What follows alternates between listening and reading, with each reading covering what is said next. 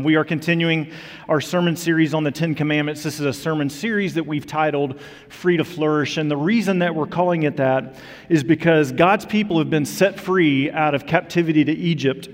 And so, for the first time in 400 years, they are free to flourish as their own people. They're no longer told what to do or how to live by some oppressive force, but instead, they're told how to live and how to flourish as the people of God. And so God is forming the identity of his people. And through the commandments that he's given them, he is showing them how they were to live that is going to be different from their prevailing culture, how to live as set apart. And so their maker is showing his creation and consequently us how to live as we were created to live. And so this morning, as you've heard, we come to commandment number seven, a command that needs no introduction. And it may be the one command that goes against our culture more so than any other command. You shall not commit adultery. Or in Hebrew, it's just two simple words no adultery. Much like the sixth commandment, I think it's easy for us to look to this for validation and just quickly move on, right? You can look at the sixth commandment and say, well, this doesn't really apply to me. I've never murdered. I have no plans to murder. And you may read this commandment, do not commit adultery, and you may be tempted just to zone out for a little bit. You may say, well, I'm single, so this doesn't really apply to me. Or you may say, well, I don't plan to do this and I never have, so I don't really need to pay attention.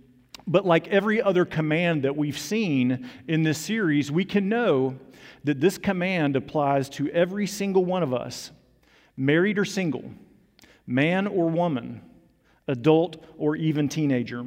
And so, what I would like to do is, I want to read our passage, our brief sentence, and then I want to take a few seconds just to quiet our hearts. And then I want to pray that we would have courage to stay engaged and to see God's great gift to us as it applies to sex and marriage. And so here's what I want to do. There's a tradition in the church that I like to do from time to time whenever you come to more difficult passages, more difficult ones to understand or to get your head around or to believe that's actually scripture. And so oftentimes one of the traditions is after reading scripture, the reader will say, This is the word of the Lord, and then the congregation will respond, Thanks be to God. And so we're going to do that, and then we're going to take a few seconds to just quiet our hearts, and I'm going to pray, and we're going to consider God's word together. And so our passage this morning comes from Exodus 20, verse 14 and it reads, You shall not commit adultery. This is the word of the Lord.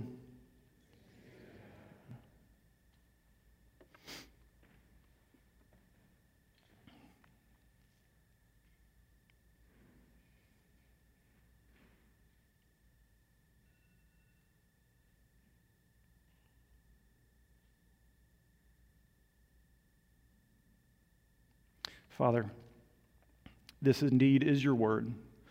And you tell us regarding your word um, that it does not return empty, but it accomplishes that for which you intend. It's easy to read these few words, these two Hebrew words, and to just move on or to think about other people and the ways that we've been hurt by adultery and the way the ways that we've been wounded in marriages, by our own marriages, by other marriages, and sex.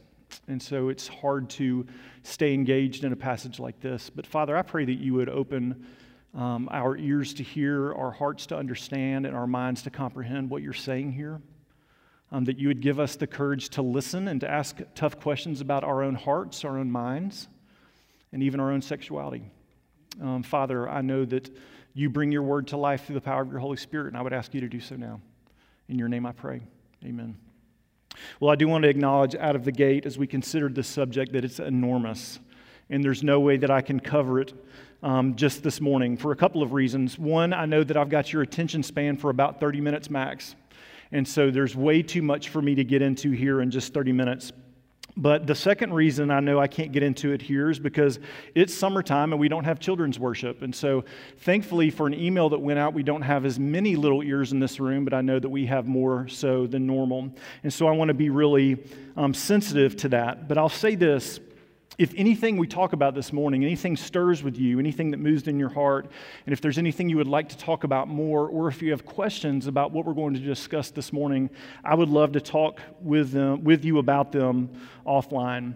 But at the same time, we can't avoid the subject of sex as a church altogether, which sadly is what many churches have done over the centuries. You shall not commit adultery is one of the ten. It's in the Ten Commandments when God, in His providence, wrote Himself with his own hand his Ten Commandments, he thought that this was important enough for us to understand. And so God himself brought the subject of sex into the Ten Commandments. Going back to our series title, Free to Flourish, we can know that if we view marriage and sex as God intended, then our lives will go better for us. And not just for our own individual lives, but for our, our marriages and also for our community as well. But before we consider God's plan for sex and marriage, it would be helpful to understand and notice the cultural norms around these subjects so that we can see how truly radical and countercultural the biblical teaching is regarding sex and marriage. And just so you know, I've now said sex more than any other sermon that I've ever preached in my entire career. So, and I'm not done. Well, I think it's pretty easy to guess how our current culture views marriage. Um, just a few couple years ago, the United States Census Bureau uh, came out and said that 35 to 50 percent of all first marriages end in divorce. Second marriages are even higher at a divorce rate of 60 to 70 percent. Most of the divorces occur in the first five years of marriage, and the top three reasons are lack of communication leading the way, adultery, our subject number two, and then abuse. In 2019, there were 827,261 registered divorces. And since 2000, there have been over 8 million divorces in our country alone. Even people that identify as Christian and are involved in their local church, the divorce rate is much lower, but still one out of every three Christian marriages will end in divorce. So those stats are alarming, they, but they should not surprise us because every single one of us in this room this morning have been affected by di- divorce in some way. Maybe you have been through a divorce personally, or maybe your parents or a sibling or a friend. Everyone in here knows someone who has been divorced. And everyone in here has at some point gone to church with someone who is divorced. And so, what this shows us is that our society holds a very low view of marriage. And really, our culture feels the same way about sex. Because if you think about it, our culture both overvalues and undervalues sex. Well, how does our culture overvalue sex? Well, sex is everywhere. Our culture tells us that we are defined by what we do or don't do when we're not wearing any clothes. And because of this, we are inundated with sex every day. One commentator made this observation, and this was written eight years ago, and so I doubt it's gotten any better. But this is what Philip Ryken wrote. He said, With all the encounters and innuendos, the average American views sexual material more than 10,000 times a year. And by a ratio of more than 10 to 1, the couplings on television involve sex outside of marriage. This is because, as one producer explained, married or celibate characters aren't as much fun. Consider as well the vast pornography industry, the video stores, strip clubs, the phone lines, the cable channels. And consider the way sex is used, used to sell the soft pornography of the advertising industry. The point is, in our culture and society, sex is everything. It completely dominates our Western culture. In fact, our culture tells us that this is the most important thing about us. It's everywhere. But at the same time, our society undervalues sex as well. And the reason is because we are told as long as there is mutual consent, you can have sex with whoever you want, whenever you want, however you want, in or out of marriage. Because after all, the goal of our culture is to be happy right?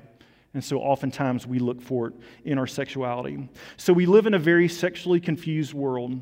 We live in a world that tells us that sex is only about consumption, consuming it personally, treating it like it's food, right? If you're hungry, you need to eat. And so you have, if you have sexual desires, you need to feed them as well. It's just what you do.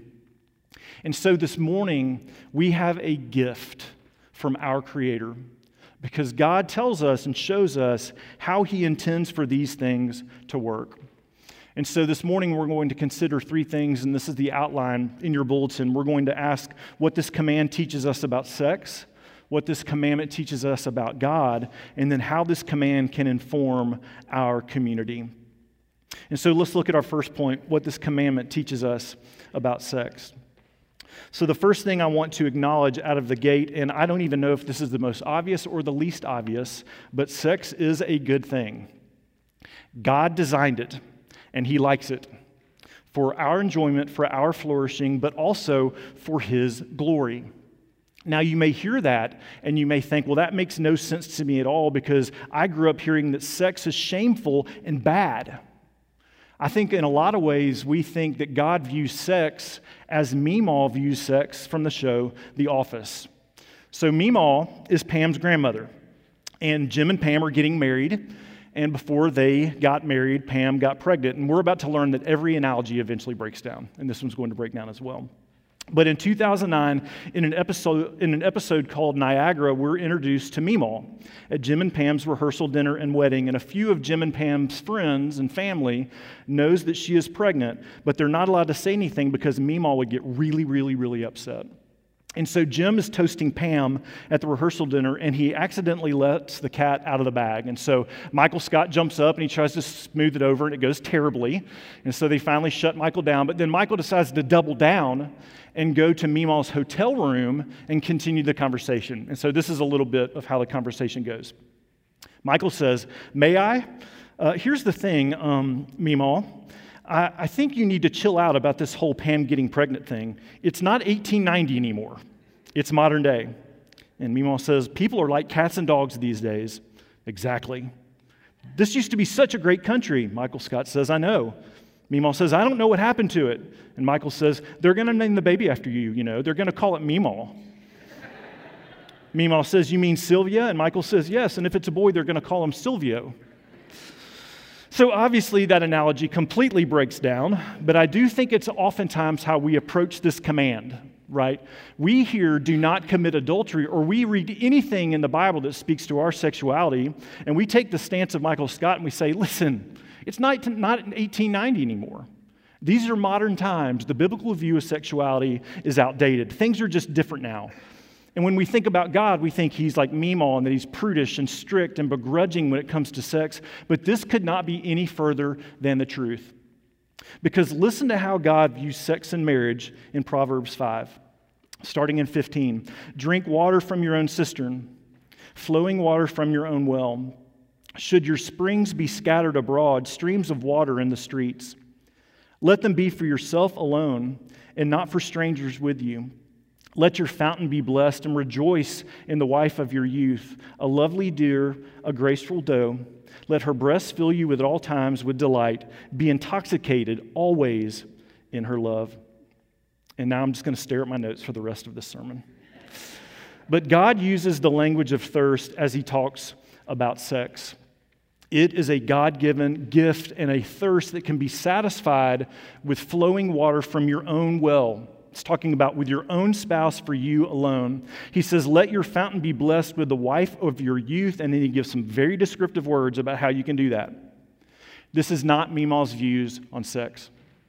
This is not prudish. This is not outdated. God describes it as life giving, passionate, and beautiful. But there's something else that this command teaches us about sex, and it is the most obvious. And the, the uh, Proverbs 4 picks up on this in verse 16 and 17. Should your springs be scattered abroad, streams of water in the streets, let them be for yourself alone and not for strangers with you. This is talking about sex outside of marriage, scattering your springs, letting your springs flow into the street. He says, Let them be for you alone and not for strangers with you. Why do you think the command is do not commit adultery? Adultery is sex outside of the covenant of marriage, and God says for you to flourish in every way, personally, your marriage is your community, no adultery. And this is where God does agree with Meemaw. And we see this going all the way back to Genesis in Genesis 2, in the creation of the heavens and the earth. On the first, uh, first five days of creation, when God creates all the heavens and the earth, he says that it is good. But on the sixth day, he created Adam. And he did not say it's good. Instead, he said, It is not good for man to be alone. It's the first time when God calls his creation not good. And so he creates Eve for Adam and Adam for Eve and for each other. And this is what we're told in Genesis 2 Therefore, a man shall leave his father and mother and hold fast to his wife, and they shall become one flesh. And the man and his wife were both naked and not ashamed. And then listen to this recap of God's creation after the sixth day. And God said, saw that everything that he had made, and behold, it was very good. And then there was evening and there was morning the sixth day. In creation, one of the first things that, take, that takes place is a marriage, one in which the man and the woman, Adam and Eve, are naked and unashamed. And this is where God intends for us to flourish in our sexuality keeping sex within the covenant of marriage. Because it's only in the covenant of marriage that you can truly and literally be naked and unashamed in every way. Because in marriage, not only do you say, I will share with you my body, but you say, I will share with you my finances, my fears, my inadequacies, my children. This is the level of commitment that God intends for sex to be in, in, intended in the covenant of marriage. Jen Wilkin, in her book, 10 Words to Live By, commented on this reality. She said, Sexual desire inside the marriage covenant is an expression of mutual love, it is a rightly ordered desire. Sexual desire outside of marriage is an expression of lust. It's a disordered desire. Sex inside of marriage is about commitment and vulnerability, the letting down of our guard, and the literal joining of two fleshes into one. Sex outside of marriage is about consumption and vulgarity, the acquisition of pleasure in the short term, the thin appearance of love, the joining of what God has not joined. Sexual lust is many unsavory things, but it is certainly the temptation to avoid vulnerability and commitment. She goes on to point out that how else would pornography establish such a foothold unless it promised the gratification of desires without vulnerability or commitment? She mentioned that it whispers, pornography whispers the same lie that was whispered to Adam and Eve in the garden it won't hurt just to look. Pointing out that porn abandons any pretense of consensual union and celebrates the degradation of another. And so, what we can learn about sex from this command is that God holds it in the highest regard. And for us to flourish sexually, it has to be kept within the confines of the covenant relationship of marriage. And if we don't, and if it isn't, the God given thirst that we have will never be quenched. We will be left thirsty, and I know that some of you know this to be true. Sex outside of, out of marriage is a promise that never actually delivers what we need it only ever betrays us. But what can this command teach us about God? Because we know that all of these commands were a reflection of God's character. And so, in following his commands, we are actually following him. And so, we can know that in this command, no adultery, we can learn things about him, who he is, and his character. The seventh command is an invitation to intimacy. And it reflects our God as an intimate God, one who loves us and delights in us. He isn't disconnected or disinterested, but He's interested in everything about us, even the most intimate things. It's in the gospel that we can experience perfect nakedness without shame because God knows everything about you, everything. He knows more about you than you know about yourself. But He delights in you, He loves everything about you. In a sense, sex is a signpost that is telling us of what is to come, that there is something greater coming. It's something that we can experience here on earth the intimacy, the closeness, the commitment that points to an even greater intimacy, a greater closeness, a greater commitment that we're going to experience in eternity with our God in heaven. Why do you think that the most common metaphor to describe God's relationship with us is that of a husband and a wife. Marriage is given to us by God to point us to the love and acceptance that is available in the gospel. And not only that, just as sex is to be enjoyed in the covenant of marriage, we can know too that God is not some God of consumption. He's not a God of vulgarity. He's not a God who uses us, but He is a God who is eternally giving of Himself since creation and all throughout the end.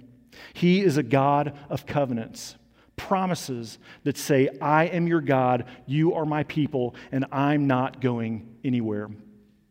A few years ago, there was an article titled The Marriage Covenant, a biblical study on marriage, divorce, and remarriage. And this is what was written To help his people understand and accept the unrelenting nature of his covenant of love, the Old Testament God often uses the metaphor of the husband wife relationship. The obvious reason is that the marriage covenant, characterized by love, compassion, and faithfulness, fittingly exemplifies God's covenant relationship with his people. And so, even the best marriages in this world and on this earth pale in comparison to the intimacy and love that we will eventually enjoy with God Himself. Sex and marriage are just foretastes of what is to come, the love and commitment that is promised to us in the gospel. And so we've learned things about God through this commandment that He's an intimate God, that He desires to be intimate with us that, that He's a covenant God that will never leave us or forsake us, and that sex is a gift given to us in marriage to point to the ultimate consummated relationship that we're going to enjoy with God one day. Now, hundreds of years later, after God spoke these commands, Jesus came and revealed to us what this command shows us about ourselves, especially in relation to what we can learn about God. And this is in Matthew 5. You have heard it said, Do not commit adultery. But I say to you that everyone who looks at a woman with a lustful intent has already committed adultery with her in his heart. If your right eye causes you to sin, tear it out and throw it away. For it is better that you lose one of your members than your whole body be thrown into hell. And if your right hand causes you to sin, cut it off and throw it away. For it is better that you lose one of your members than that than your whole body go into hell. Just let that sink in what Jesus said there. I came across three quotes this week that I want to read because I think it gets uh, across and unpacks Jesus' words better than I could ever could. This is first from Kevin DeYoung. The phrase with lustful intent, verse 28, uh, translates the Greek word epithumeo, which means desire to covet or to long for. Noticing that someone of the opposite sex is pretty or handsome is not a sin. The sin is when the noticing becomes epithumeo, when the recognition becomes desire, coveting, linger, lingering, and lust. Adultery, in other words, is a matter of the heart. Ed Clowney wrote this For even a Christian who has lived a pure life in the sense just mentioned cannot stand before Christ's demand for purity. What husband has not looked at another woman and lusted? What wife has not thought, Why did God give me this husband? Would I have not been happier with another? What spouse, male or female, has not dreamed of using his or her body to impress or to manipulate? What single has not been tempted to idealize a longed for marriage partner rather than trusting God for the sufficiency of his love? And if our fidelity in marriage and sexuality is weak, what hope do we have of standing pure in fidelity to our Savior? We hear what he says and we despair. Who is capable of such purity? And then one more from Kevin DeYoung. He said, He's saying that even if we don't commit the physical act with our sexual organs, we can still be guilty of sexual sin by, our, by means of our thoughts, our fantasies, our reading, our clicking, and our affections. Do I have your attention yet? Are you listening? Because what we were just told by Jesus and what was just unpacked before us is that you and I have all committed adultery.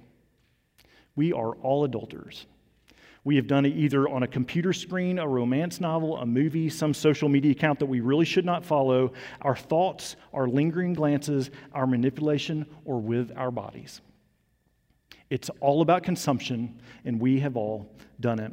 Whereas the commandment last week taught us that people are not expendable, our command this morning teaches us that people are not consumable. And more often than not, this is where we live on a daily basis, consuming the relationships in our lives, thinking that they will give us what we need most. We do it with everyone. But make no mistake, our adultery doesn't stop there. As I mentioned earlier, the most command metaphor in the Bible about God's relationship with us is that of a marriage. And more often than not, we are described as a wayward wife who has forsaken her husband. One of the more famous examples of this in Scripture comes from the book Hosea. In fact, there was a book a few years ago called Redeeming Love that was modeled after the relationship between Hosea and his wife Gomer, and then it was made into a movie of the same name just a couple of years ago. But Hosea was a prophet who was called by God to go to his people and prophesy on their sin and unfaithfulness. God told Hosea, I want you to go to my people and tell them that they have forsaken their first love. They have left me to pursue other lovers in the same way that an unfaithful wife forsakes her husband. But then he drops a bomb. He tells Hosea, So that you will understand this, so that you will understand the depth of the betrayal and abandonment and hurt that I have felt, I want you to go marry Gomer. And this woman will be unfaithful to you for your entire marriage. So much so that she's going to th- bring three kids into this marriage, two of which are not yours. But I want you to stay married to her so that you can know the reality of the message that I want you to bring to my people. And so, again, in this analogy, we are not the faithful husband. We are not Hosea. We are Gomer, the adulterous spouse. We are the spouse who is not faithful. We are the ones who break our part of the covenant. We are the ones who go running after other lovers all the time. But God doesn't stop pursuing. He is completely faithful, and He never stops loving us or being faithful to us. And we see this theme run throughout the entire Bible until the day that God Himself put flesh on the person of Jesus Christ and came to this earth to keep the covenant, the one that we break, to keep it on our behalf, to make sure that we would never be separated from God. Listen to these words from the Apostle Paul from Ephesians 5. He said this, going back to the Genesis account, he says, Therefore a man shall leave his father and mother and hold fast to his wife, and the two shall become one flesh. And then what does he say about this thing that was written thousands of years ago? He says, This mystery is profound, and I am saying that it refers to Christ and the church. This is what it's all about. This is what this commandment and this is what sex teaches us about God. It teaches us that sex is more, sex is about more than sex. It's the intimacy and the love that we were made for, but the mystery is we can only find it in God. And what really changes us is when we see that, when we experience that, when we experience God's love and intimacy with Him, especially in the places, our personal places of shame and brokenness even in our own sexual sin and struggles, when we experience something like the woman who was caught in adultery in John 8. Now, you may or may not know the story, but Jesus is in the middle of the teaching. He's in the middle of teaching in the, in the temple, and all of a sudden, the Pharisees storm in, just completely interrupt him, and they bring this woman they've just caught in an adulterous affair and they know the law. And so they say, Jesus, we just caught, caught this woman committing adultery, so we should stone her, right? And there's so much going on in their hearts at this time, so much sin, self righteousness. And also, where was the man? Like she was caught in the act of adultery, but there's no man. It's just this woman who's put on trial. Just imagine how she feels the shame, the guilt, the embarrassment, the self contempt. But what does Jesus do in this moment? Does he pile on her shame? Does she call her derogatory terms? Does he ostracize her for her sinful behavior? No. Instead, he looks at the Pharisees and he says, Whoever's without sin, throw the first stone. And they all begin to leave. And once they've left, he asks her, Who condemns you? And she says, No one. And he says, I see you. I don't condemn you. Go and sin no more to be able to move from seeing people as ob- of objects as objects to be consumed to subjects to cherish we have to be seen too by jesus in the midst of our sexual sin and brokenness. We have to look to him and hear his words of no condemnation and hear his words of grace. Wherever you are in your sexuality jesus looks at you and if you look to him in faith, if you turn your eyes towards him, he looks at you and he says, I see you. I don't condemn you. Go and sin no more. We have all committed adultery, whether it's in our thoughts, with our eyes, with our hearts, or even with our bodies. But adultery is not the unforgivable sin. It can be redeemed. If you turn in repentance to Jesus, he says those words to you I see you, I do not condemn you, you are forgiven. But then he says, Go and sin no more. And let me tell you this if you are a victim of adultery, if someone has sinned sexually against you, the same grace is available to you. Again, remember the metaphor God knows what you've gone through, He knows the betrayal that you felt. He knows the shame that you felt, but Jesus died for that offense.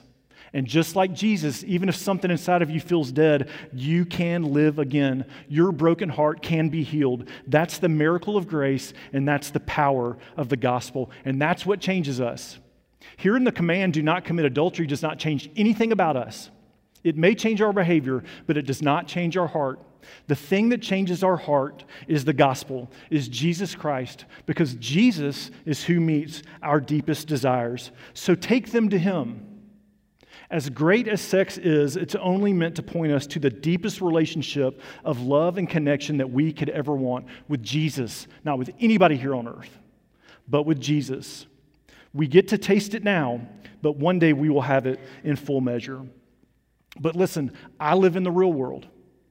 And this merely does not just make it easier, right? It doesn't make the struggle and the sin go away. It doesn't mean it's not going to be a daily fight. But as we are seen by Him and experience intimacy with Him by the power of the Holy Spirit, we can actually begin to change the way that we look at others and the way that we see ourselves and the way we see sex itself to move away from mere consumption towards gospel health and purity, towards flourishing. As Sheila Wray Gregory wrote, defeating lust is not about limiting a man's encounter with women. It's about empowering men to treat the women around them as whole people, daughters of Christ. The key to defeating lust is not to avoid looking at women, it's actually to see them. It's to see them in their personhood and their humanity as sons and daughters of Christ, as our brothers and sisters. We have to see each other. We can trust God with His plan for our sexuality. In marriage, we can be faithful, we can be self controlled. When we're committed to keeping the seventh commandment, we become our brothers and sisters' keepers, actually working to end sex trafficking, looking beyond ourselves and to rehabilitate those who have been exploited. We will advocate for victims of sexual abuse. We will work to raise our sons and daughters to understand that pornography is lethal not just to individuals or to marriages, but to the entire community. We will fight against messages and images that objectify women and men, and we will embrace and model sexual fidelity. And the world will see us, and they will think we are crazy and they will be confused, but in their confusion, they will see the love of Jesus. And one day Jesus will return, and every eye that has desired to consume its neighbor will rest its gaze on Jesus, our heart's greatest desire. Every adulterated act will cease. No longer will we objectify or exploit our neighbors. The family of God will stand with eyes full of health and hearts full of light. The final marriage, of which all marriages appointed, will take place in purity and power. And until that day, until that long awaited day comes, we express our eagerness for that great marriage covenant to be sealed when we will hear these words from Revelation 22. The Spirit and the bride say, Come. And let the one who hears say, Come. And let the one who is thirsty come. And let the one who desires to take the water of life without price. Let me pray for us. God, we are so broken in every way. Uh, and we live in a culture that says to embrace our brokenness and to live out our identities and our passions according to something that is deeply broken within us. Father, thank you that no, no matter what level of sexual sin or even betrayal that we've experienced through the sin of adultery and the sin of lust, Lord, that you can redeem it, you can save it, you can heal it, um, because the gospel is all about dead things being brought back to life. Father, I pray that we would take this command very serious in our thoughts, in our actions, and in our deeds, Father. Um, thank you, Lord, that you are our pure bridegroom. And one day we look forward to entering into a marriage covenant relationship with you, one that you've made possible through coming to this earth and dying for our sexual sin. After living a perfectly sexually pure life, you died for the penalty that we deserve in order to give the sexual purity and the pureness in every area that you secured for us on our behalf. In your name I pray. Amen.